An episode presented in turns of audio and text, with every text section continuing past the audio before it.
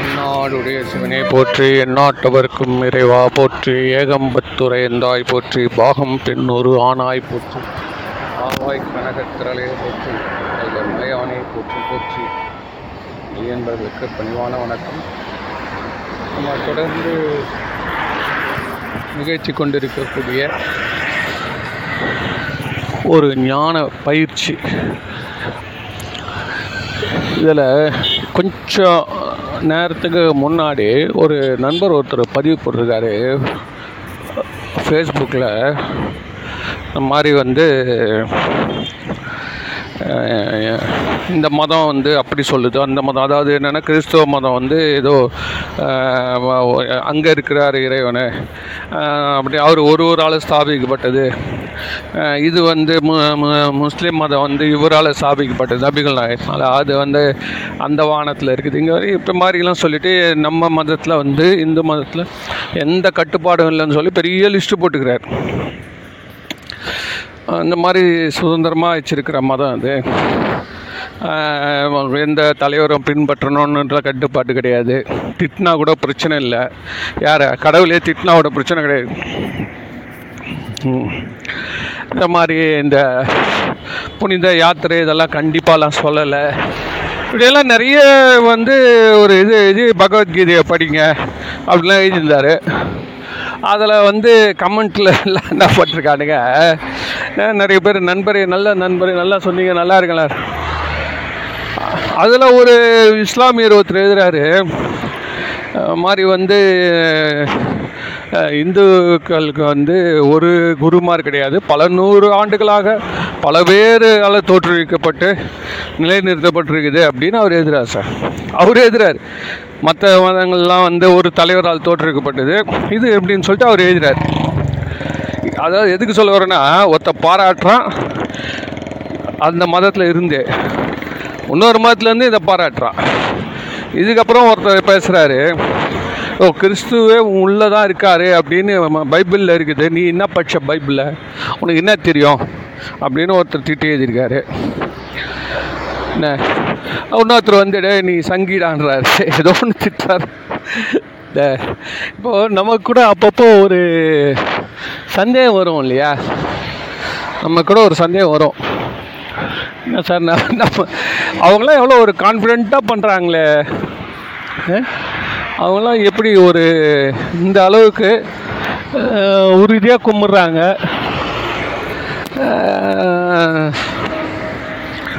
அதில் என்னென்னா கொஞ்சம் ஜாஸ்தியாக போயிட்டு இதாக அவஸ்தைப்படுறாங்க. என்ன? நம்மளது எது கரெக்டு நம்ம அப்படி நமக்கு சம்டைம்ஸ் வந்து ஒரு சந்தேகம் வரும். ஏன்னா நான், நம்ம பசங்களாம் ரொம்ப கெட்டு போயிடுறாங்களோ அவங்க பசங்களாம் ஒத்து ஒழுங்காக இருக்கிறாங்களோ இப்படி ஒரு சந்தேகம் வரும் நம்மளுக்கு.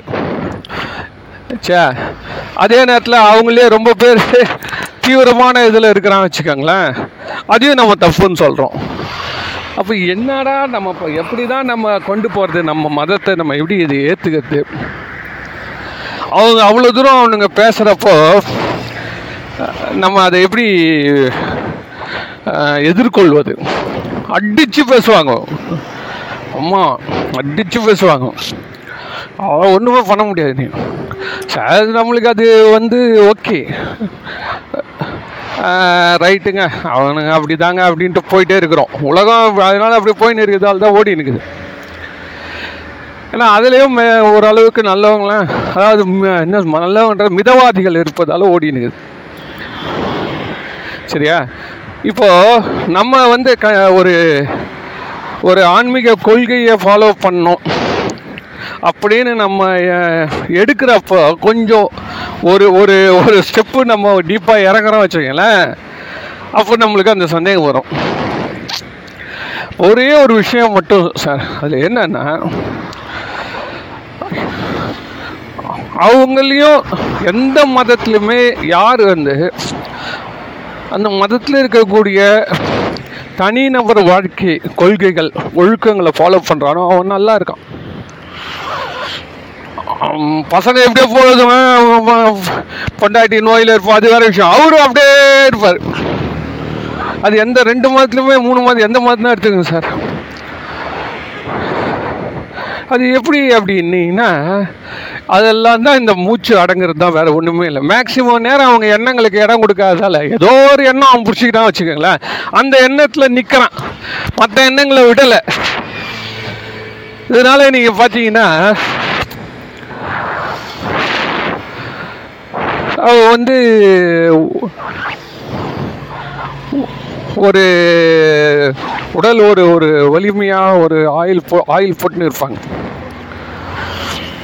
ஆனால் அவங்க உண்மையை கண்டுபிடிச்சிட்டாங்களா அப்படின்றது எதை வச்சு தெரியும்னா அருள் நிலையை வச்சு தான் சொல்ல முடியும். யார் ஒருத்தருக்கு அருள்நிலை அருள் நிலை வந்து விட்டதோ அருள் நிலை அப்படின்னா எந்த விதமான ப்ரீ கண்டிஷனே கிடையாது.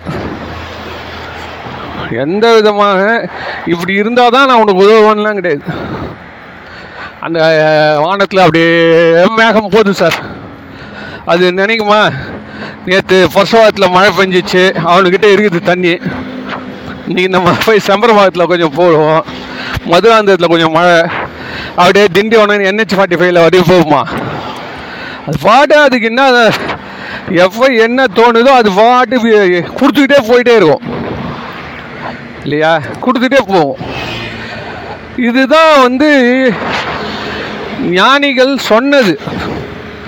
ஆனால் அதுக்கப்புறம் ப்ராக்டிக்கலாக நம்மள அதாவது அந்த சக்தி யாருக்கும் இல்லைல்ல. அருள் சக்தி குறைஞ்சதாலே எல்லாம் பொருள் சக்தியை யூஸ் பண்ணி தான் மதத்தை காப்பாற்றிருக்கிறான் அதான் உண்மை. உனக்கு அருள் மேலே உனக்கு ஒரு ஆற்றல் ஒரு கண்ட்ரோல் ஒரு கட்டுப்பாடு இருந்ததுன்னா அஞ்சவே வேணாம். என்ன நீ அஞ்சத்துக்கே ஒன்றுமே கிடையாது. ஆனால் அது இல்லை. என்ன பண்ணுறது அவரும் சொல்லி வச்சுட்டு போயிட்டாரு. நம்மக்கிட்டேயும் சக்தி இல்லை. நம்ம காம்படிட்டர் வளர்றான். நம்ம ஜனங்க இப்படி இப்படி இப்படி இப்படி போகுது.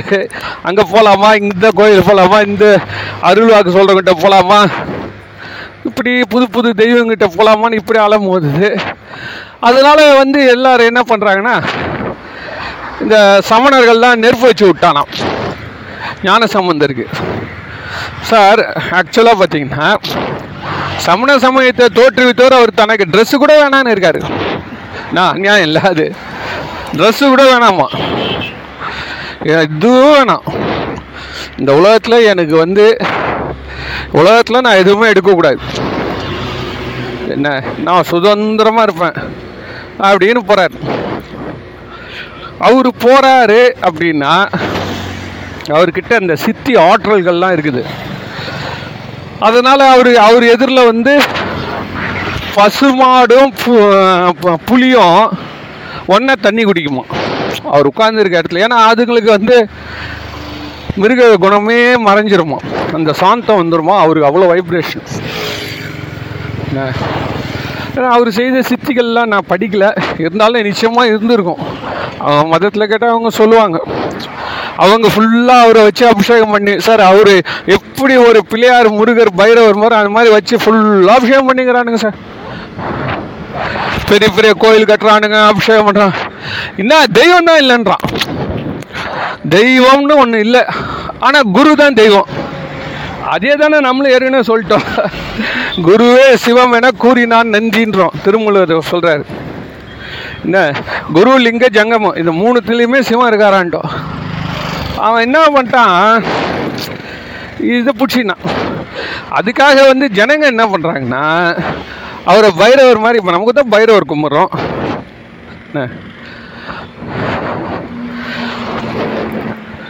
பைரவருக்கு வந்து சிலைகள்லாம் வச்சுருக்குறோம். ஆடை இல்லாமல் தான் இடுப்பில் இல்லாமல் தான் இருப்பார். ஏன்னா அவர் அந்த கோலம் எடுத்துகிட்டு வந்து அந்த நேரத்தில் ஒரு பர்டிகுலர் மிஷனுக்காக தேவைப்படுது. அது செய்கிறாரு ஆனால் அதையே கொள்கையை சொல்லலை. இவங்க என்ன பண்ணிட்டாங்கன்னா கொள்கையை பிடிச்சினாங்க அன்றைக்கி ஒருத்தர் பேசுகிறாரு சார். பெரிய சா இது ஜெயின்ஸ் அவங்களுடைய மீட்டிங் சார். எல்லாம் பத்து வயசு இருபது வயசு பொ- பொண்ணுங்கெல்லாம் உட்காந்துக்குதுங்க இவர் வந்து ஒரு மேடை மேலே ஒரு இது இந்த புஸ்தகம் படிக்கிறதுக்கு பெஞ்சு இருக்கும்ல அதில் மாதிரி அந்த படிக்கிற அந்த டேபிளில் வச்சுக்கிட்டு அது பின்னாடி உட்காந்து நிர்வாணமாக தான் உட்காந்துருக்காரு உட்காந்து மைக்கில் பேசினுக்கிறாரு. ஆனால் கண்ணில் வந்து கண்ணாடி போட்டுனுக்கிறார். இருக்கிறார் என்ன சொல்கிறேன் இந்த கண்ணாடி போட்டுன்னு இருக்காருல்ல இந்த கண்ணாடி தயாரிக்கிறதுக்கு எத்தனை கிருமிகள் செத்துருக்கும்? நீ ஏன் ஆடை போட மாட்டேன்ற? நீ ஏன் செய்ய மாட்டேன்ற? அப்படின்னா அதில் கூட எவ்வளோ உயிர்கள் சாகும். என்ன? அதனால் நம்மளுக்கு அந்த ஆடை கூட வேணாம்னு சொல்லி நீ ஒதுங்கியிருக்க. இப்போ இந்த கண்ணாடி ஏன்? கண்ணாடி மட்டும் போட்டுக்கிறார் சார் கீழே ட்ரெஸ்ஸு போடல சார். அந்த கண்ணு தெரியாமல் தான் போகுது. நீ வந்து சொல்ல வந்த கருத்தை சொல்லிட்டு போயேன். என்ன? இதெல்லாம் வந்து நல்ல ட- என்ன சொல்கிறது ஆராய்ச்சி பண்ணால் தெரியும். அவர் சொன்னதுலேருந்து நம்ம எவ்வளோ டிவேட் ஆகிறோம் பாருங்க. அவர் சொன்ன லெவலில் போய் நீ ட்ரெஸ்ஸை விடணும் என்ன? அதுக்கு முன்னாடி ட்ரெஸ்ஸை விட்ட ஆனால் அவர் சொன்ன லெவலுக்கு உன்னால் போக முடியல. போனால் இந்த கண்ணாடி போடுவியா? சொல்லு. இது நல்லா யோசனை பண்ணணும் ஒரு மைக் வச்சு பேசுறியே அந்த மைக்குக்கு எவ்வளோ தயாரிக்குது எவ்வளோ கிருமிகள் போகும் எவ்வளோ சேர்த்துருக்கோம் எல்லாரும் மதத்தை கட்டி ஆளணுன்றது தான் சார் மெயினான விஷயம். மெயினான விஷயம்னா நம்ம கட்சிக்காரனை அடுத்த கட்சிக்கு அனுப்பிச்சிடக்கூடாது. அது நம்மக்கிட்ட இல்லை. நம்ம கட்சிக்காரனை இன்னொருத்த கட்சிக்கு அனுப்பிச்சிடக்கூடாதுன்றது நம்மள்கிட்ட இல்லை. அது இப்போ அவசியமாக தேவை. ஏன் அப்படின்னா ரொம்ப பேர் டக்கு டக்குன்னு போயிடுறானுங்க சார். ஏ- இது வந்து பெரிய யூனிவர்சிட்டி சார். இங்கே எல்லாமே இருக்குது. இதை விட்டுட்டு நீ போய் ஒரு டுட்டோரியல் கிளாஸில் போய் சேர்ற. ஏன்னா நீ இதில் இருக்கிற நூறு டிபார்ட்மெண்ட்டை உன்னால் தேரத்துக்கு பொறுமை இல்லை. உடனே அங்கே ஒருத்த சொல்லுவான் வா ஒரே ஒரு பேப்பர் மேத்ஸ் மட்டும் நாங்கள் சொல்லித்தரோம் அங்கே போய் மேத்ஸ் பாஸ் பண்ணிட்டு போயிடுவேன். உனக்கு மேத்ஸ் தான் வீக்னஸ் இங்கேயே பெரிய பெரிய பிஹெச்டி படிச்சு அவன்லாம் வாத்தியார் இருக்கான் இங்கே போய் தேடுறதுக்கு உனக்கு நேரம் கிடையாது. பெரிய யூனிவர்சிட்டியாக இருக்குது. ஒரு இருபது மைலுக்கு இருபது மைலுக்கு இருக்குது வச்சுக்கலாம் ஒரு யூனிவர்சிட்டி என்ன பண்ணுவேன் நீ? அந்த தப்பில் தான் நடக்குது. அன்னைக்கு கூட ஒரு நாலஞ்சு சாமியாருங்க தமிழ்நாட்டுக்கு வந்துட்டாங்க. நிர்வாணமாக வந்திருக்கிறாங்க சார். வந்த ஜனங்கள்லாம் ஒரே அலறி அடிச்சுன்னு சமுதாயத்தில் ஒரு கொந்தளிப்பு ஏற்படுது. அதுதான் பொது சட்டம்ன்றான். மத சட்டம் ஒன்று பொது சட்டம் ஒன்று மதத்தையும் பொதுவையும் ஒன்றா நீ சேர்க்கவே முடியாது. நீ உன்னுக்குள்ளார உன்னுடைய உன்னுடைய அதாவது இப்போ கூட ரெண்டு விஷயம் சொல்லிடுறேன். ஒன்று வந்து இந்த இவங்க நாலு பேர் வந்துட்டாங்களா? உடனே ஊர் வழியாக வரானுங்க தருமபுரி வழியாக இந்த பக்கம் மெட்ராஸா? மெட்ராஸ் வந்துட்டானுங்க அவனுங்க. வேலூர்லேருந்து வரா வச்சுக்கலாம் எல்லா பொம்பளைங்களாம் ஓடி போய் கதவு சாத்திக்குதுங்க. இவனுங்க அப்படியே போகிறானுங்க இவங்க பின்னாடி ஒரு நூறு மார்வாடி ஓடுறான். எல்லாம் பெரிய காரு கீரு வேணுன்னு போகுது சார். இவங்க பாட்டு இவன் நிர்வாணமாக போகிறாங்க உடனே ஒருத்தன் போய் கோர்ட்டில் கேஸ் போட்டான். இந்த மாதிரி இவங்க வந்து பொது அமைதிக்கும் பொது டிசிப்ளின் நாகரிகத்துக்கும் வந்து ரொம்ப முரண்பாடாக இருக்குது. மற்றவங்களுக்கு பாதிப்பாக இருக்குது. அப்படின்னு போட்டான் மதத்தை உன்னுடைய கோயில் உள்ள வச்சுக்கோ. அப்படின்னு. உடனே வந்து அதுக்கப்புறம் இது இதுக்கு என்ன வழின்னு கலெக்டர் கிட்ட கேட்டாங்க பொழுது உடனே அப்போ வந்து அந்த கலெக்டர் அந்த காஞ்சிபுரம் கலெக்டரோ செங்கல்பட்டு கலெக்டரோ யாரோ ஒரு கலெக்டர் அவர் என்ன பண்ணார் ஒரு ஐடியா பண்ணார். ஏன்னு கேட்டால் இவன் என்ன சொல்கிறான்னா எங்கள் மதத்துக்கு வந்து கான்ஸ்டியூஷனில் எங்கள் மதத்துக்கு உரிமை கொடுக்கப்பட்டிருக்குது. யார் என்ன வேணா அவர் எழுதினா இருப்பாருங்க கான்ஸ்டியூஷனை அவர் வந்து ரொம்ப புட்சாலி அவர் அவர் என்ன பண்ணிட்டாரு யார் வேணால் என்ன மதம் வேணால் பரப்பலான்னு எழுதிட்டார் சார். நீ பயிற்சி பண்ணலான்னு மட்டும் சொல்லலை. நீ உனக்கு வேணுன்ற மாதிரி நீ அதை பற்றி பேசிக்கலாம் பரப்பிக்கலான்ட்டார் சார். அந்த இடத்துல ஒரு பாயிண்ட் போடல. என்னன்னா மற்றவனுக்கு தொந்தரவு கொடுக்காம மற்றவனுடைய ஃப்ரீடத்தை தடுக்காத அளவில் நீ ப்ரொபகேட் பண்ணிக்கலான்னு ஒரு வார்த்தை சொல்ல விட்டார் இப்போ எல்லாரும் அதை தான் பிடிச்சின்னா ஜோனு வந்து இந்த மைக்கில் வச்சு கத்துறது. என்ன? ஒருத்த அலோலியோ அலோலியான்னு அப்படியே ஒரு கோஷம் போடுறது. இது மாதிரி எதுவாக இருந்தாலும் சரி. இப்போ நம்ம தருமபுரம் சன்னிதானம் அவரதுல என்ன போன வருஷம் பயங்கர கலாட்டா பண்ணிட்டாங்க எல்லாரும். என்ன பண்ணால் அவர் வந்து இந்த பட்டின பிரவேசன்றது வந்து காலங்காலமாக என்ன பண்ணுறாங்கன்னா அப்போல்லாம் வண்டி வசதி இல்லை போல இது. என்ன கரமோ தெரில அதை சிவிகையில் பல்லக்கில் உட்கார வச்சு அவரை தூக்கிட்டு இந்த அடியார்கள் எல்லாம் வந்து ஓ அந்த நகரத்தை சுற்றி வருவாங்க. எல்லாரும் வந்து அவர்கிட்ட ஆசீர்வாதம் வாங்கிப்பாங்க. இப்போ எல்லாம் சொல்கிறா மனுஷனை மனுஷன் தூக்கலாமா? இது வந்து இந்த கேள்வி வந்தோடனே இதுக்கு முன்னாடி இருந்தவர் கொஞ்சம் விட்டார் சரி அதை பற்றி நம்ம எதுவும் எதுக்கு வேணாம் அப்படின்னு விட்டார். ஸோ சில நேரம் நத்துவாங்க சில நேரம் நத்த மாட்டாங்க இப்படியே போயிட்டு இருந்தது. இப்போ வந்து என்ன பண்ணார்? இல்லை நம்ம நத்துவோன்ட்டார். என்ன நடத்துவோன்னா நான் ஏறிப்பேன் என்னை தூக்குவேன். ஒரே கலாட்டை ஆச்சு சார் கடைசியில் அது வந்து ஏதோ அலோவ் பண்ணாங்க போல இருக்குது. எங்கேயோ போயிட்டு வந்து. நான் என்ன சொல்கிறேன் அது நம்மளுடைய குருவாக இருந்தால் கூட உன்னுடைய அது வந்து அந்த அந்த மடத்தோடைய பரப்பளவு இருக்கு இல்லையா? அது வரைக்கும் அவர் செஞ்சுக்கலாம். மெயின் ரோடு வரக்கூடாது. இதுதான் நம்ம நம்ம வணங்குற குருவாந்தோடு நம்ம இதான் சொல்கிறோம் ஏன்னு கேட்டால் ஏன்னு கேட்டால் மனிதனை மனிதனை தூக்குவது அப்படின்றது என்ன வந்து பொது சமுதாயத்தில் வந்து அதை நம்ம ஆதரிக்கக்கூடாது.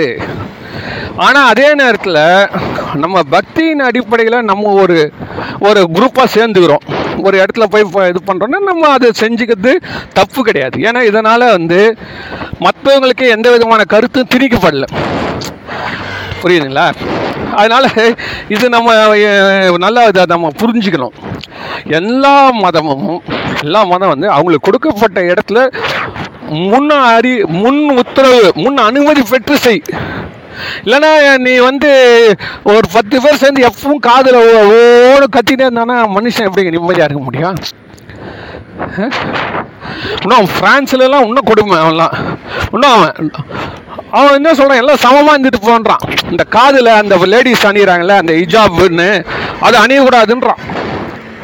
அது அணிஞ்சானே எங்களுக்கு டக்குன்னு உன்னை பார்த்தோன்னே எங்களுக்கு இது நார்மலாக தெரியலையே. எல்லாரும் இப்படி தான் சாதாரணமாக இந்த நாட்டு சட்டப்படி ஃப்ரீயாக இருக்கணும். இப்படி தான் இருக்கணும். நீ வந்து உனக்கு மேலே இன்னொரு கட்டுப்பாடு போடாதுன்னு அவன் சொல்கிறான் அவன் சொல்கிறதுக்கு முன்னாடி ஈரானில் லேடிஸே சொல்லுதுங்க எங்களுக்கெல்லாம் ஹிஜாப்லாம் போடாதுன்னு. நான் என்ன சொல்கிறேன் இது எல்லாமே வந்து ஒரு சட்டத்தின் கீழே என்ன ஒரே சட்டம்? எது வேணால் சரி மற்றவனுக்கு தொந்தரவு கூடாது நீ நம்ம இது வந்து நம்மளுடைய சமுதாயம் வந்தாலும் சரி வேற ஒரு சமூகம் வந்தாலும் நம்ம செய்ய வேண்டியது இதுதான். எந்த காலத்தும் நம்மளுடைய வழிபாடுகள் பிறருக்கு தொந்தரவு தரக்கூடாது உபதிரவம் தரக்கூடாது. ஆனால் நமக்கு நமக்கு என்ன இடப்பட்டிருக்கோ நமக்கு என்ன இடப்பட்டிருக்கோ அதை வந்து நம்மளுக்கு இருக்கக்கூடிய கோயிலையோ மடத்துலையோ நம்ம செஞ்சுக்கலாம். இது ஒன்றும் தப்பு இல்லைல்ல. என்னங்க எங்கள் இந்தியாங்க? நாங்கள் என்னன்னா செய்வோங்க. இத்தனை நாளாக நாங்கள் ரோட்டில் தாங்க வந்தோம் அப்படின்னு. பெரும்பாலும் நம்ம நம்ம ஆளுங்க ஏதாவது இண்டூஸ் பெரும்பாலும் யாரும் ரொம்ப பிடிவாத பிடிக்கிறது கிடையாது. நான் விட்டுருவான். சரிங்க கவர்மெண்ட் என்ன சொல்லுது? கவர்மெண்ட் ஆர்டர் கொடுக்கலைங்கன்ட்டு விட்டுருவான். புரியுதா? ஆனால் மற்றவன் விட மாட்டான். இதுதான் இந்த இது இந்த மீனான கொள்கை எதனால் வந்துச்சுன்னு நீ யோசனை பண்ணி பார்க்குறப்போ இந்த கொள்கையெல்லாம் முதல் முதல்ல ஆரம்பித்தார் இல்லை. அவர் அவர் சொல்லிட்டு போனாருன்னா அவருக்கு அந்த சக்தி இருந்தது. அதனால் அவர் சொன்னார் இப்போ சக்தி இல்லாதவன் என்ன பண்ணுறான்னா என்ன இந்த யுக்தி தான் கடைபிடிக்கிறான். என்ன நம்ம கூட்டத்தை வச்சு நம்ம ஒரு மிரட்டி கிரட்டி உருட்டி நம்ம நினைச்சதை செய்வோன்றான்.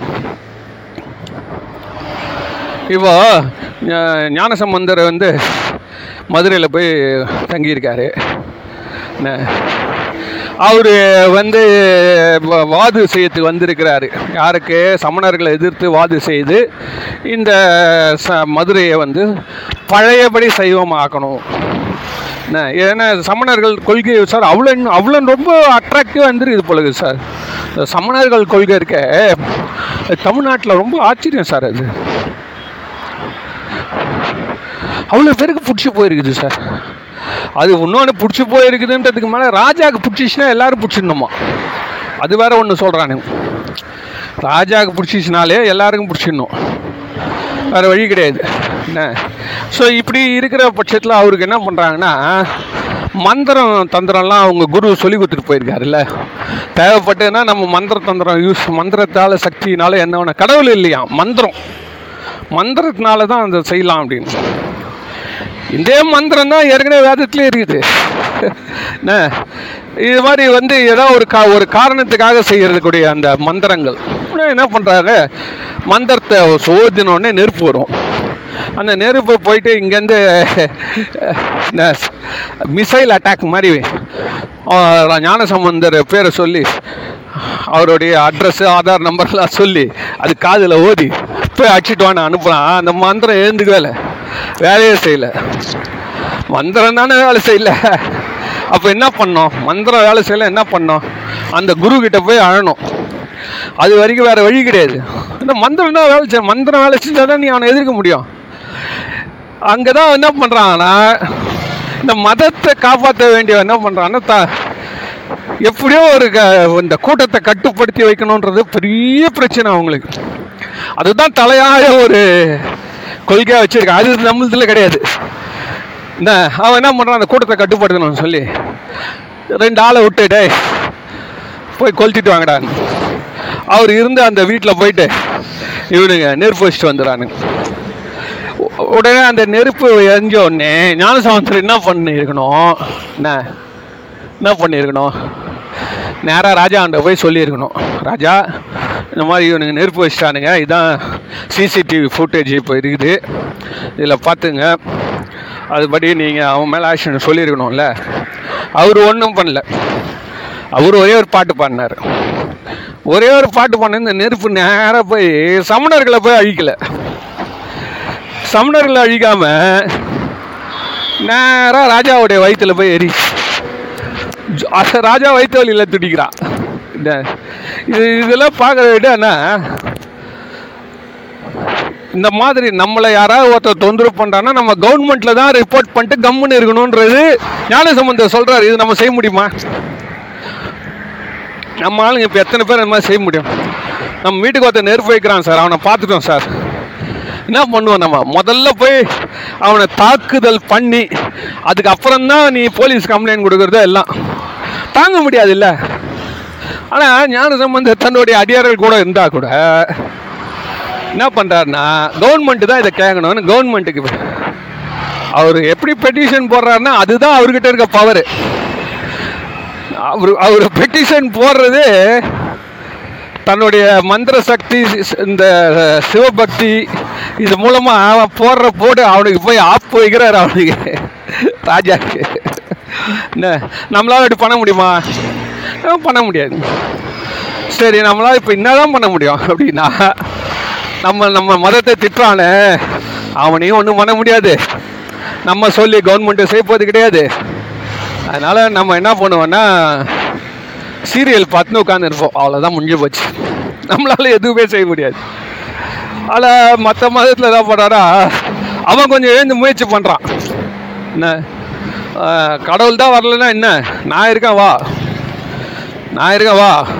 உங்களுக்கு எல்லாருக்கும் உங்க எல்லாரையும் நான் வந்து மெஸ்மரிசம் பண்ணி வச்சுக்கிறேன் வான்றான். இதுதான் சார் நம்மளுக்கும் அவங்களுக்கு உள்ள வித்தியாசம் இதுதான். சரி நமக்கு அப்போ எதுதான் நாங்கள் ஃபாலோ பண்ணி உயிரது? நீங்கள் அதை சொல்லுங்க சார். எதை ஃபாலோ பண்ணி நாங்கள் உயிரது? நேற்றே சொல்கிறேன் நீங்களே நாங்கள் எதை ஃபாலோ பண்ணி நாங்கள் எப்படி உயிரது? அவன் வந்து அவங்கள வந்து நான் இதை ஜெபம் பண்ணேன். எனக்கு இது நடந்தது அது நடந்ததுன்றான்.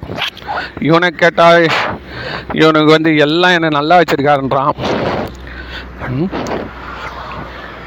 நம்மளுக்கு என்னங்க நம்மளுக்கு யாருமே இந்த மாதிரி ஒரு எடுத்து சொல்லி வழிநடத்துறதுக்கு ஆள் இல்லையே சார். அது அப்படின்னா அதுக்கு என்ன பதில்? அப்படின்னீங்கன்னா அது இது வந்து நல்லா ஏன்னா இப்போ எல்லாருமே சமுதாயம் நல்ல விழிப்புணர்வோடு இருக்குது சார். ஆனாலும் விழிப்புணர்வு தான். இருப்பினும் இந்த மந்திரத்தில் மாங்காய் விழாதான்றது ஒரு விருப்பம் வந்து நமக்குள்ளே இருந்துனே இருக்குது அது சில சமயம் நடக்கும் நடக்குது. சில சமயம் நடக்குது சார். பல சமயம் நடக்கலைனா கூட நம்ம என்ன பண்ணுறோம் நான் நடந்ததே வச்சு நான் ஆமான்ட்டு போயிடுறோம். அது உண்மை என்னன்னா ஏன் நடக்குது? சம்டைம்ஸ் நம்ம வேணும் இது நடக்குது சார். ஆஃப் பெரிய பெரிய அதிசயங்கள்லாம் நடக்குது. நம்மளுக்கே கூட எதிர்பார்க்கவே முடியாது. அந்த மாதிரி ஒரு அதிசயங்கள் வாழ்க்கையில் நடக்குது. உடனே நம்ம என்ன பண்ணுறோம் கடவுள் தான்பா. அப்போ தான்பா அன்னைக்கு கூட அதுதான் அந்த கோயில் போய் வந்ததுலேருந்தான்பா அந்த உடனே அவனுக்கு வேலை கிடச்சிதுப்பா. ஏனால் அப்படின்னா நம்மளுடைய சக்தியும் இறைவனுடைய சக்தியும் நம்மளுடைய பக்தியும் இறைவனுடைய சக்தியும். அது வந்து எ- எந்த ஃபார்முலாவில் போகுதுன்னு இது வரைக்கும் கண்டவர் இல்லை விண்டவரும் இல்லை. ஏன் சொல்லியிருந்தானா சொல்லியிருந்தா அது எல்லாருக்கும் பழிச்சிருக்கணும்ல. அது தெரியாமல் தானே எல்லாம் தெரு தெரு அலையிறானு. இல்லை. அதனால் இது மொத்தத்தில் நம்மளுக்கு என்ன வேணும்னா நீ இது உண்மைன்றது நீ நம்பிட்டு நீ இந்த பாதை சரியான பாதை நிலையான பாதை தொந்தரவு இல்லாத பாதை உலகத்துக்கு அமைதி பாதை. அது எல்லாத்துக்கு மேலே உனக்கு அது ஒரு நல்ல பாதை. என்ன ஆன்மீகன்றது என்ன கேட்டிங்கன்னா கம்முன்னு வேடிக்கை பார்த்துனே போங்க சார். அவ்வளோதான் தானாக உங்களுக்கு அது அதை பற்றியான அந்த தெளிவு எல்லாம் நம்மளுக்கு புரிய ஆரம்பிக்கும். அதனால் மற்றவங்க இந்த மாதிரி சொல்கிறாங்க அப்படின்னா இந்த மாதிரி நான் நான் எங்கள் கடவுளை வந்து கே நான் உட்காந்து கேட்டேன்னா அவர் கொடுத்துருவார் சார். முழங்காலிட்டு கேட்டால் கொடுத்துருவார் சார். அவன் இன்னொருத்தர் வேறு மாதிரி சொல்லுவான். நான் வந்து இது இத்தனை முறை நான் மந்திரம் சொன்னேன்னா கொடுத்துருவான். இத்தனை முறை நான் ஜெபம் பண்ணால் கொடுத்துருவான். எல்லாமே வந்து என்ன நமக்கு கவைக்கு உதவுமா? கவைக்கு உதவுமா அப்படின்னா இன்னைக்கு அதை நம்பி நம்ம ஒலை வைக்க முடியுமா? இதெல்லாம் வந்து அரிசி இனிமேல் தான் வரணும். ஒலை மட்டும் வச்சுட்டா தண்ணி எல்லாம் தானாக எவாபரேட் போயிடும். அது சான்ஸ் கிடையாது. அது பெரிய பெரிய சித்தர்கள் ஞானிகளுக்கு மட்டும் நடக்கும். நான் நான் சொல்லியிருக்கேன் இல்லையா? அதை அவங்க சொல்லவும் மாட்டாங்க வெளியில். அதை சொன்னாலே முடிஞ்சு போச்சு. அதை சொன்னாலே அவங்களுக்கு அந்த ஆணவம் வந்துருனால சொல்லவே மாட்டேன். ஏதோ இந்த ஏழை கொடுத்தாம்பா யாரு? இது இவர் சாமியார் சொல்லுவார். இந்த மாதிரி. என்ன சுவாமி? திடீர்னு எப்படி கோயில் நீங்கள் ஒன்றுமே சின்னதாக குடிசை போட்டுருந்தீங்க திடீர்னு எப்படி இது வந்துச்சே அப்படி? என்ன பண்ணுறது ஒரு ஏழை குத்தான் ஒரு ஏழைக்கு கடவுள் மேலே இருக்க எஜமானம் கொஞ்சம் போட்டான் ராமகிருஷ்ணர் வாழ்க்கையில் எழுதுறார் சார். அவர் வந்து வாழ்க்கையில் முதல்ல அவ்வளோ வறுமை அவ்வளோ கஷ்டம். ஏதோ ஒரு கோயிலில் வந்து ஒரு பண்டாரம் அவ்வளோதான் அவர். என்ன ஒரு சாதாரண பூசாரி என்ன பெரிய கோயில் அந்த ஊர்லலாம்? இந்த தட்சிணேசத்தை வச்சு முடிவு பண்ணுறாதீங்க எல்லாம் சின்ன சின்ன கோயிலுங்க ஏதோ ஒரு வாழ்க்கை ஜீவனம் ஓட்டிங்கிறார். அப்போ அவருக்கு க வந்து அழுவாராம். சாமியாண்ட. இந்த மாதிரி எனக்கு ஒரு நல்ல பணக்காரன நண்பனாக கொடு. ஏன் அவர் புத்தாலி இல்லை. டைரெக்டாக பணத்தை தொட முடியாது. ஒரு பணக்கார நண்பனை ஒருத்தனை கொடுப்பா. கொடுமா அப்படின்னு அவர் வேண்டுறாரு. அப்போ வந்து தெய்வம் வந்து கா அவருடைய நினைவில் காட்டுதான். இந்த ஆள் ஒருத்தன் வருவான்னு. அவர் ஏன் இதெல்லாம் போய் சொல்லணும்? சரி அப்படி இந்த கதையெல்லாம் கேட்டு நம்மளுக்கு என்ன ஆக போகுதுன்றீங்களா? அவங்களுக்கு ஆகுதுன்னு சொல்ல வரேன். எதுக்காக சொல்ல வரேன்னா இந்த சயின்ஸை பற்றி யாரும் ஒருத்தன் எவனா ஒருத்தன் வந்து டே எங்களுதில் வந்துருங்க அப்படின்னீங்கன்னா நீங்கள் அது சொல்லணும். என்ன சொல்லணும்னா உனக்கு நடந்திருக்குதுன்னா அது உண்மை. அது உ- என்ன அதை எல்லாருக்கும் உன்னால் விரிவுபடுத்த முடியவே முடியாது. சான்ஸே கிடையாது. ஏன் அப்படின்னா எங்கள் அம்மா தான் அப்படி தான் சொல்லுது. என்னன்னு கேட்டு எல்லாருக்கும் எல்லாத்தையும் க கொடுத்துட்டானா அப்புறம் கடவுளுக்கு என்ன வேலை இருக்குது அங்கே? இல்லையா? கடவுளை வந்து எல்லாரையும் வந்து அவன் அவன் கஷ்டப்பட்டு அவன் அவன் அறிவுப்படணும் சார். இன்னாதான் நான் நாய் மாதிரி கத்தனா கூட என்ன? ஒரு பிரயோஜனம் வராது. ஒன்றுமே வராது. ஆனால் வராது. ஆனால்னு சொல்லக்கூடாது. ஆனால் சொன்னால் ஆப்போசிட் இருப்பினும் எங்கன்னா ஒரு இடத்துல அப்படி உதவும் இந்த வேலியோரம் அப்படியே சில இந்த பூசணி விதைகள்லாம் அப்படியே தூக்கிட்டே போவான் ஏதாவது ஒன்று ரெண்டு போச்சுக்கு பலன் கண்டிப்பாக தருவோம்ல. இப்போ நம்ம அப்படி தானே கேட்டிருக்கிறோம் எவ்வளோ பேர் சொன்னது. அதனால் ராமகிருஷ்ணன் சொல்கிறார் ஒரு பணக்காரனை கொடுன்னு அதுக்கப்புறம் தான் அந்த மதுர் பாபுன்னு ஒருத்தன் பெரிய கோ ஜமீன்தார். என்ன? அவன் அவன் வந்து இந்த தக்ஷேஸ்வரம் கோயிலில் அவன் தான் ட்ரஸ்டி இவரை இட்டாந்து வைக்கிறான். இவரை இட்டாந்து வச்சு நீ பண்ணுன்னு இவரா? இவர் இஷ்டத்துக்கு பண்ணுவார் பூஜை.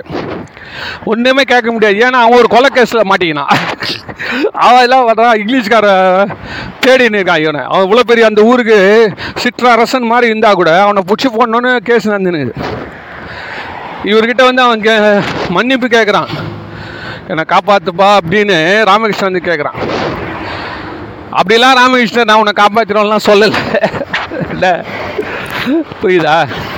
அந்த கேஸ் வந்து ஏதோ வந்து சரியா சாட்சிகள் இல்லைன்னு சொல்லி எப்படியோ தப்பிச்சு போச்சு போலுது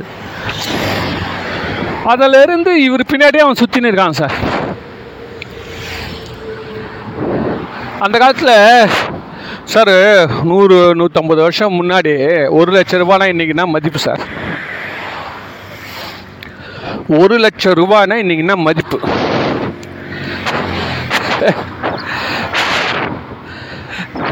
ஐம்பது அறுபது வருஷம் முன்னாடி நூறுரூபா இருந்தால் கல்யாணம் பண்ணிடுவான். இப்போ நான் சொல்கிறது நூற்றம்பது வருஷம் முன்னாடி ஒரு லட்சம் ரூபா சார். இது என்ன ஒரு லட்சம் கணக்கு? ஏன் ராமகிருஷ்ணர் கொடுத்தாருன்னு சொல்கிறீங்களா கிடையாது. ஒரு லட்சம் ரூபாய்க்கு செலவு பண்ணி ராமகிருஷ்ணரை காசிக்கு இட்டு போயிட்டுன்னு வந்தார் சார் அவர். ஒரு நாள் ராமகிருஷ்ணர் காசிக்கு போனோன்ட்டார். உடனே பெரிய ஒரு பட்டாளம் கிளம்புது கூட. அவர் சரி. அதுக்காக நாங்கள் ஒரு லட்சம்னா இன்னைக்கு தேடிக்கு வந்து நூறு கோடி வச்சுக்கோங்களேன். அவ்வளோ செலவாகும். நூறு கோடி செலவு பண்ணி போய் வருவார். அப்படின்னா போயினே இருப்பார். அவர் ஒரு ஊர் பார்ப்பார். இந்த ஊரில் இருக்கிற ரொம்ப வறுமையாக இருக்கிறான். ரொம்ப கஷ்டத்தில் இருக்கான்னு கூடுவா மதுர் பாபு ஜமீன்தார் கூடுன்னு ஒரு அப்பா இந்த ஊரில் பத்தாயிரம் பேர் இருக்கிறான். அவனுக்கு எல்லாருக்கும் இப்போ கம்பளி வாங்கி கொடுத்துரு. குளூரில் எல்லாம் கஷ்டப்படா அந்த கம்பளியை பார்த்துட்டு தான் நான் போவேன். அங்கேருந்து ஏதோ ஒரு டவுனுக்கு ஆரம்பிச்சு அது மாதிரி சொல்கிறாரு அவன் அப்படி செலவு பண்ணான். தனக்கு மனசில் என்னென்ன அருள் தோன்றுதோ காசிலியா எல்லாரையும் பிராமணனா பூசாரியா பண்டிட்டா வறுமையில் இருக்கிறவங்களா கஷ்டத்தில் இருக்கிறவங்களா பக்தர்களா முக்தர்களா சித்தர்களா எல்லாருக்கும் வாரி வாரி கொடு.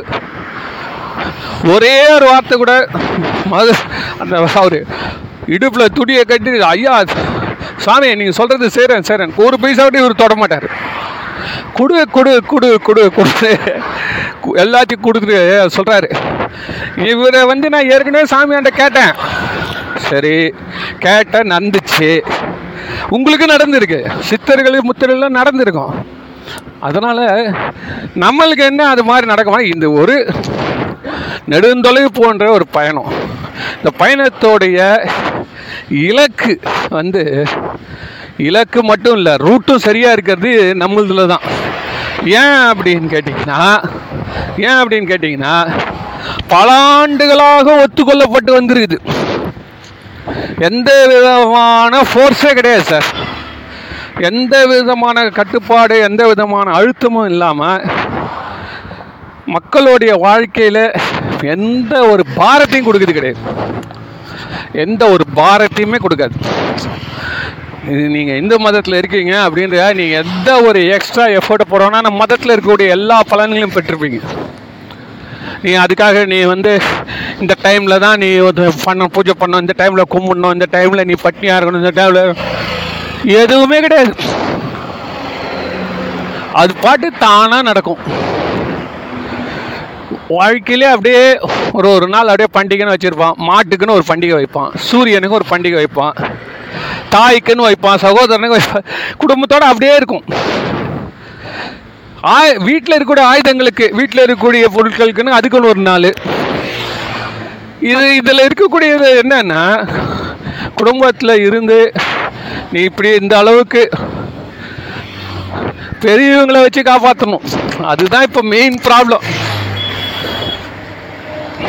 நீங்கள் அஜ்ஜு போகிறீங்க ஜெருசலம் போகிறீங்க மானசரோவர் கைலாஷ் போகிறீங்க அதுக்கப்புறம் பத்ரிநாத் போகிறீங்க அதெல்லாம் விட பெரிய தவம் எதுனா வீட்டில் பெரியவங்களை வச்சு காப்பாற்றுது சார். என்ன? அந்த மாதிரி பெரியவங்களை வச்சு காப்பாற்றுறதுன்றது இதில் என்ன? அவங்க கெத்தாக இருப்பாங்க. இப்போ ஒருத்தன் போட்டிருக்காரு. இந்த மாதிரி நாற்பது வருஷம் துபாயில் போய் சம்பாதிச்சு வந்தாராம் சார். ஒரு பெரியவர் நாற்பது வருஷம் துபாயில் சம்பாதிச்சாராம். பல வீடுகள் கடைகள்லாம் கட்டி விட்டுக்கிறாராம். இப்போ வந்து இப்போ பஸ் ஸ்டாண்டில் படுத்து தூங்கிக்கிறாரு. தலையில் ஒரு மூட்டை வச்சுன்னு. உடனே இந்த நிருபர்லாம் போய் கேட்குறாங்க ஐயா யார் நீங்கள் என்ன விஷயம் இங்கே படுத்து நிற்கிறீங்கன்னா அழுகுறாரு. என் சொத்து எல்லாம் வந்து பிடுங்கிறதுக்காக எல்லாம் பிளான் பண்ணுறாங்க இப்போவே கொடுத்துருன்றானுங்க. நான் தரேன்னு சொன்னால் கூட ஒத்து மாட்டான். சோறு பண்ண பொண்டாட்டியே நான் அச்சு தேத்திட்டாங்க. அந்த அம்மாவுக்கு என்ன வருத்தமோ தன் பையன் ஒரு ஃபாரின் போகணும்னு நினச்சிருப்பான். டே உன் சொத்தை கொஞ்சம் வச்சுக்கிட்றா. அவன் போயிட்டு அந்த அனுப்புவான். பேரான் போய் அனுப்புவான். நீ போனல அந்த மாதிரி. அது என்ன அப்படி ஒரு சுயநலம் உனக்கு? அப்படியே உன்னை நாங்கள் விட்டுருவோம். அப்படின்னு அந்த பேசும். இவர் என்ன நினைப்பார்? நான் செத்துட்டோன்னே எடுத்துக்கோ. என்ன என்ன இருந்தாலும் வந்து நம்ம சம்பாதிச்சது எனக்கு என்ன பென்ஷனாக இது எதுவும் இல்லையேன்னு அவரு அழுகுறாரு இந்த டிஃப்ரென்ஸ் ஆஃப் ஒப்பீனியன் இவனை கேட்டால் இவன் நூறு கதை சொல்லுவாங்க. குடும்பத்தில் கேட்டால் இவர் மேலே நூறு தப்பு சொல்லுவான். இவர் கேட்டால் அவங்க மேலே இரநூறு தப்பு சொல்கிறாரு இப்போ என்ன நடந்திருக்குன்னா ரோட்டில் வந்து பத்துனுக்கிறாரு எவ்வளோ பசங்களை பெற்று எவ்வளோ கஷ்டப்பட்டு மனுஷன் சம்பாதிச்சு பல வீடுகள் வாங்கி கொடுத்துருக்கிறாராம் சொல்கிறார் பல வீடுகள்லாம் வாங்கி பசங்கள்லாம் கல்யாணம் பண்ணி எல்லாம் ஃபாரினில் எல்லாம் அது வேறு செட்டில் ஆகிட்டாங்களாம் இருந்தாலும் சொத்து இருந்தாலும் ஏன் இவன் இந்த கடைசி வரைக்கும் எழுதாமல் வச்சுங்கிறான்? அப்படின்றதுல சண்டை வந்துச்சு சார். இப்போது இந்த மாதிரி பெரியவங்களை அவன் சொத்து எழுதுறான் எழுதலை. இது வச்சு செய்கிறது இருக்குல்ல? அது வந்து ஒரு பெரிய தவம். இது நம்மளில் வந்து இதுதான் சொல்லுவான். நீ குடும்பத்தில் இருந்து செய்ய. என்ன? நீ ஓவரால்லாம் நீ வந்து குடும்பத்தை விட்டுட்டுலாம் நீ வரணும்னு அவசியம் இல்லை. குடும்பத்தை விட்டுட்டு அதிக நேரம் ப்ரே பண்ணுறது அதிக நேரம் நீ வந்து சாமி கூட போகிறது வியாபார நேரத்தில் போயிட்டு நீ டிஸ்டர்ப் பண்ணுறது இதெல்லாம் எதுவுமே இருக்கக்கூடாது. நீ பாட்டு சாதாரணமாக இரு. குடும்பத்தோடு இது அப்போ அதில் கிடைக்கக்கூடிய அடி வேதனையை இந்த கோயிலில் நீ வரப்போ உனக்கு அதுக்கான நிவர்த்தி கிடைக்கும். இவ்வளோ தான் நம்மளத்தில் ஈஸியாக கூட்டின்னு போகிறாங்க இது புரிய மாட்டேங்குது நம்ம ஆளுங்க நான் வந்து அந்த குரு கிட்ட போயிட்டு நான் யோகா பண்ணிட்டு வந்தால் தான் மனசு அடங்குது. இந்த குரு கிட்ட போனேன்னா இந்த ஸ்பெஷல் கிராஷ் கோர்ஸ் வச்சுருக்கானுங்க. இந்த யோகா கிளாஸ் வச்சுருக்கானுங்க. இந்த மெடிடேஷன் கிளாஸ் வச்சுருக்காங்க. ஏன் மெடிடேஷனு கூட வந்து ஒரு பெருசை வச்சு சண்டை போடு. இன்னும் நீ என்ன தான் சொன்னாலும் அது ஒத்துக்காது அது என்ன சொன்ன ஒத்துக்க மாட்டேன் இந்த பாடுபட்டு பாடுபட்டு பாடுபட்டு கடைசியில் என்ன முடிவுக்கு வரும்னா இறைவான்னு சொல்லி கோயிலில் கொஞ்ச நேரம் கும்பிட்டு உட்கார இல்லை அதுதான் அதுதான் வந்து பெரிய ஒரு பட்டுன்னு ஒரு சைலன்ஸ் கொடுக்கும். இல்லைனா மட்டும் அப்படியே முக்தி அஞ்சு போயிட போறியா? இன்றைக்கே முக்தி அஞ்சு என்ன பண்ண போகிற உனக்கு என்ன வேணும்னா எப்பவுமே எந்த ஒரு துன்பத்துக்கும் உங்ககிட்ட ஒரு எதிர்ப்பு சக்தி இருக்கணும். இப்போ வீட்டில் மாமியார் மருமன்றது எது எதுக்கு சார் அவ்வளோ பெரிய இது பொசிஷன் இது வச்சுருக்கான்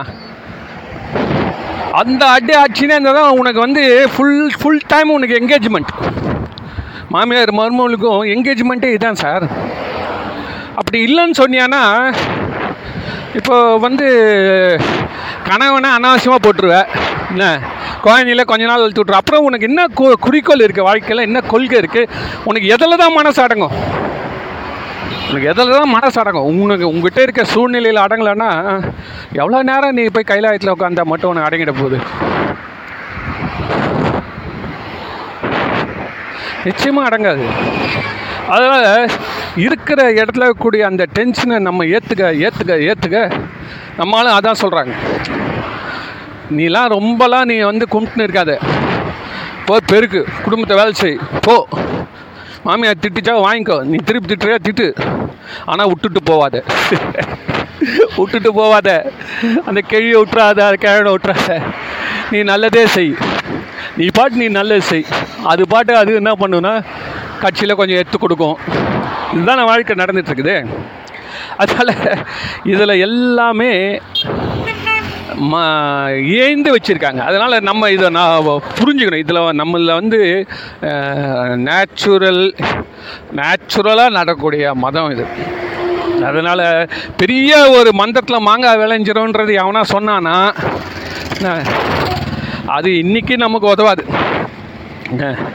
நமக்கு அதை பற்றி பேச்சே தேவையே இல்லை. அந்த அந்த அந்த மாதிரி ஒன்று வருதுன்னா இப்போ கூட ஒரு அன்னபூரணியாக யாரோ ஒருத்தி அது பின்னாடி ரொம்ப பேர் போய் கும்பிட்றாங்க.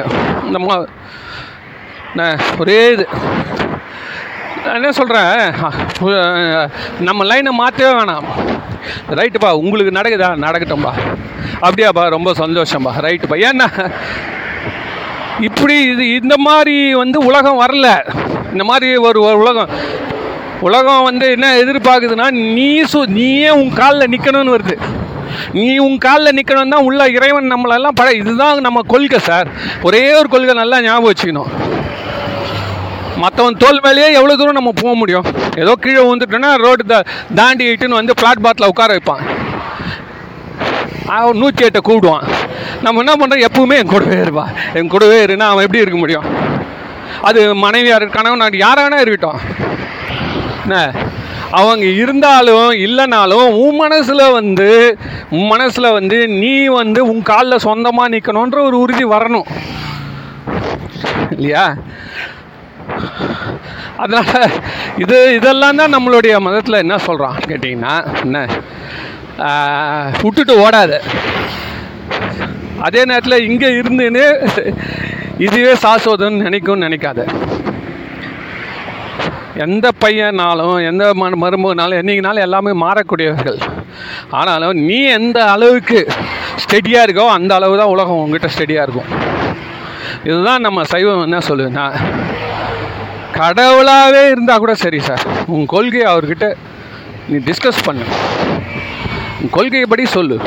என் கொள்கைப்படி நீ கடவுளே வந்து சுந்தரரை வந்து நீங்கள் எல்லோரும் கும்பிடுங்க அப்படின்னு சொன்னால் கூட நான் கும்பிட மாட்டோம் அதுதான் கடவுளே வரமாட்டார் அவருக்கு தெரியும். சுந்தரர் வந்து இந்த அடியார்கள்லாம் மதிக்காமல் உள்ளே போயிடறான்னு சொல்லி இந்த அடியார்கள்லாம் ஒன்றா சேர்ந்து சிவபெருமான் பேச்சு காவிட்டாங்க. சுந்தரர் பேச்சு காவிட்டாங்க. ஆனாலும் சிவனடியார்களுக்கெல்லாம் வேலை செய்கிறாங்க இது மாதிரி அநியாயம் எங்கேயுமே கிடையாது சார். இதுதான் சுதந்திரம் இதுதான் உறுதிப்பாடு. இந்த இந்த வரலாறு நம்ம படிச்சுக்கணும். ஆனால் சிவபெருமான் இவங்ககிட்ட வந்து ஒரு வாட்டி கூட ஏன்பா ஏம்பா நீ சுந்தரர் மேலே கோவச்சின்னு இருக்கீங்க. அவன் என் ஃப்ரெண்டுப்பா அப்படின்னு அவர் சொல்லியிருந்தாருன்னா சுவாமி அப்படின்னு காலில் விழுவான்ல சினிமாவில் அப்படிலாம் கிடையாது இங்கே. அவர் வரமாட்டாரு அவருக்கு தெரியும். வந்தவனா அவன் நம்மளை இன்னும் இந்த வந்து இன்னும் நம்மளுக்கு வந்து ச- அது நம்மளுக்கு இதுவாகிடும் ஒரு திருவிளையாடல் ஆகிடும் அதனால் அது தேவையற்ற வேலை. அவன் இருக்கிற கொள்கையில் அவன் போகிறதான் நல்லது. அவன் நமக்கு சமமாக ஒரு கடவுளாக வரணும்னு தான் நினைக்கிறார். கடவுளுடைய நோக்கம் என்ன சார்? நம்ம நல்லா வாழணும். இந்த ம எல்லா மதத்துலையும் எடுத்து நம்ம நல்லா இருந்தியானா உன்னை இக்க பிற்காலத்தில் நீ நல்லா எப்போ சிற்காலன்னு என்ன? செத்தாப்புறம் நீ வந்து நல்லா இருப்ப. சொர்க்கத்தில் இருப்ப அப்படின்னு. நம்மளுக்கெல்லாம் அதை பற்றிலாம் அதை பற்றி ரெண்டாவதுங்க. வீடும் வேண்டாம் விரலில் விளங்கினான்றார் சார். சேக்கிரார் சொல்கிறார் கேடும் ஆக்கமும் கெட்ட திருவினார். ஓடும் சொம்பொன்னும் ஒக்கவே நோக்குவார். கூடும் அன்பினில் கும்பிடலே அன்றி வீடும் வேண்டாம் விரலின் விளங்கினான்றாரு. அந்த பாட அர்த்தம் என்னன்னா நல்லது கெட்டது ரெண்டுத்தையுமே திறந்துட்டவங்களா? கேடும் ஆக்கமும் கெட்ட திருவினார். நல்லது கெட்டதோட பாதிப்பு அற்றவர்கள். ஓடும் செம்பொண்ணு ஒக்கவே நோக்குவார். நேற்று சொன்ன பாருங்க அந்த மாதிரி திருநாவுக்கரசர் தோண்டிகிட்டே போகிறாரு தரையை க்ளீன் பண்ணிட்டு போகிறாரு அதில் வந்து மண்பானை ஓடு வந்தாலும் சரி செம்பொண்ணே பாலம் பாலமாக இருந்தாலும் சரி ரெண்டுமே ஒன்று தான் ரெண்டுத்தையும் தூக்கி குப்பையில் போடு. புரியுதா? கூடும் அன்பினில் கும்பிடல். சாமி கும்பிடணும். சிவமாவே ஆகணும். இவ்வளோதானே நோக்கம் தவிர்த்து நம்மளுக்கு வந்து இந்த சொர்க்கமே வேணாம். வீடும் வீடுனா சொர்க்கம். இந்த வீடே எங்களுக்கு வேணான்றான்றார் வீடும் வேண்டாம் விரலின் விளங்கினார். விரல்னா அந்த கொள்கை. இப்போ நான் சொன்ன பாருங்க மனுஷனுக்கு அந்த கொள்கையை தான் இறைவன் பாராட்டுறான். அதனால் இந்த மாதிரியான கிலுகிலுப்புகள் ஜிலுஜிலுப்புகள் ஜிகினா வேலைகள்லாம் மற்றவெல்லாம் சொல்கிறான்னா அதை ஒரு காதில் வாங்கி அதே காதிலே திருப்பி விட்ருக்கு இன்னொரு காதில் இல்லை உள்ளே அனுப்பக்கூடாது. ஏன் அப்படின்னா இது சாதாரண வந்து சூரியன் வரத்துக்கு முன்னாடி வரக்கூடிய சிறு சிறு ஒளிகள். இதெல்லாம் இருந்து தான் இருக்கும். நமக்கு தேவை சூரிய நமஸ்காரம் பண்ணணும். சூரியனை தான் நம்ம பார்த்துருக்கணும். சூரியனுக்கு முன்னாடி வரக்குது அந்த அருணோதயம். அந்த அருணோதயம் மட்டும் பார்த்துட்டு அப்பா போதுன்னா அதுக்கு பின்னாடி வரப்போகிற சூரியன் எவ்வளோ பவர் எவ்வளோ பவர் அதை மிஸ் பண்ணிவிடுவோம்ல அதனால் இதெல்லாம் எங்களுக்கு சின்ன சின்ன மேட்ருப்பா இப்போ காமிக்ஸ் படிக்க சொல்கிறான்ல இப்போ குழந்தை பசங்க கூட உட்காந்தா டிவி நீ பார்த்துனே இருப்ப. நீ பெரிய ஒரு என்ன உலகத்தில் ஐநா சபையில் என்ன நடக்குது? என்ன உக்ரைன் ரஷ்யா என்ன நடக்குது? மோடி என்ன பண்ணுறாரு என்ன ராகுல் காந்தி என்ன பண்ணுறாரு கேஜ்ரிவால் என்ன பண்ணுறாரு பத்து பொண்ணு அங்கே தான் வருவான். அவன் வந்து டக்குனு திரும்பி டாம் அண்ட் ஜெரி பார்ப்பான். நீ கம்முன்னு பார்த்துன்னு இருப்ப. அந்த மாதிரி இது. இதெல்லாம் வந்து நம்ம கவைக்கு உதவாது என்பதை நம்ம தெரிஞ்சுக்கணும். அதனால் நம்மளுடைய கொள்கையில் இருந்து நம்ம ஆள் யாரும் வெளியில் போகாத அளவில் இருந்தாலே போதும். ஏன்னா அது அதுதான் வந்து பெரிய நஷ்டம் உயிருக்கு என்பதை சொல்லி இன்றைக்கி இதை நிறைவு செய்கிறேன்